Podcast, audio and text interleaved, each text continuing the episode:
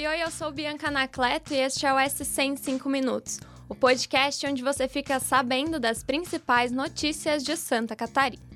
E vamos aos destaques desta segunda-feira, 14 de novembro de 2022.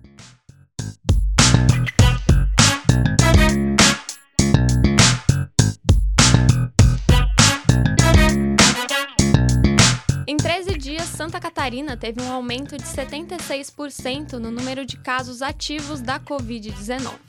De acordo com dados do painel do coronavírus do NSC Total, o estado passou de 1.809 pacientes em 1 de novembro para 3.187 neste domingo, dia 13.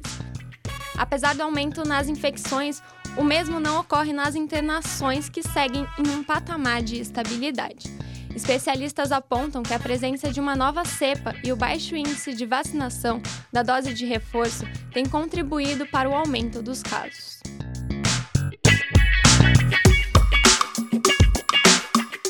Também neste domingo, dia 13, o ministro do Supremo Tribunal Federal, Luiz Roberto Barroso, foi cercado e intimidado por uma bolsonarista enquanto passeava por Nova York. Enquanto gravava um vídeo, a mulher fala para o ministro tomar cuidado, porque, segundo ela, o povo brasileiro é maior do que a Suprema Corte. Essa não foi a primeira vez que o juiz sofreu intimidações. No começo do mês, a PM teve que ser acionada para ajudar Barroso a sair de um restaurante em Porto Belo, após um grupo de apoiadores do presidente Jair Bolsonaro o incomodar. Mudando de assunto, dois representantes de Santa Catarina estão em um grupo de trabalho que elabora o plano de governança indígena para o futuro Ministério dos Povos Originários. Querechu e Chapiri, indígena guarani, da aldeia Morro dos Cavalos, em Palhoça, e Iral Moreira, também guarani de São Miguel, em Biguaçu, integram a equipe que debate e produz material para o relatório final da transição. O governo criou 31 grupos temáticos que trabalharão até o final de dezembro. Querechu faz parte da coordenação executiva da Articulação dos Povos Indígenas do Brasil. Ela é gestora ambiental formada pela Universidade Federal de Santa Catarina. Já o cacique Iral é formado em Direito e participa como assessor jurídico de uma das comissões.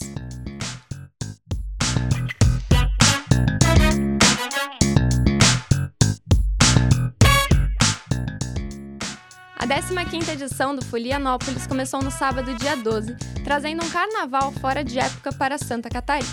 No final de semana, o evento contou com shows de Ivete Sangalo, Piscirico e Léo Santana. E por falar em Léo Santana, durante sua apresentação, o cantor fez uma homenagem a Marília Mendonça, que morreu em um acidente aéreo em novembro do ano passado. Ele cantou Apaixonadinha, um hit de parceria dos dois. Léo Santana também deu uma entrevista exclusiva para o NSC Total e relembrou a primeira vez que veio para Florianópolis. E tudo isso você pode conferir no nosso site.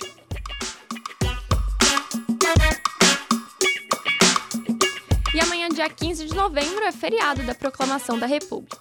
Por conta dessa folga, serviços de saúde, horários de ônibus e a abertura do comércio podem ter alteração. Por exemplo, em Joinville, os ônibus vão funcionar com os horários de sábado. Em Florianópolis, não haverá vacinação na cidade nem coleta de lixo, com exceção das áreas em que o serviço é terceirizado.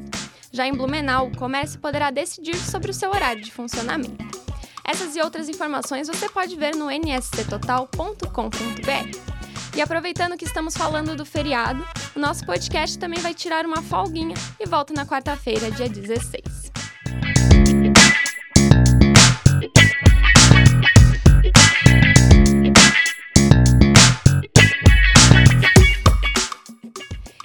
Esse foi o SC em 5 Minutos, o podcast do NSC Total, publicado de segunda a sexta.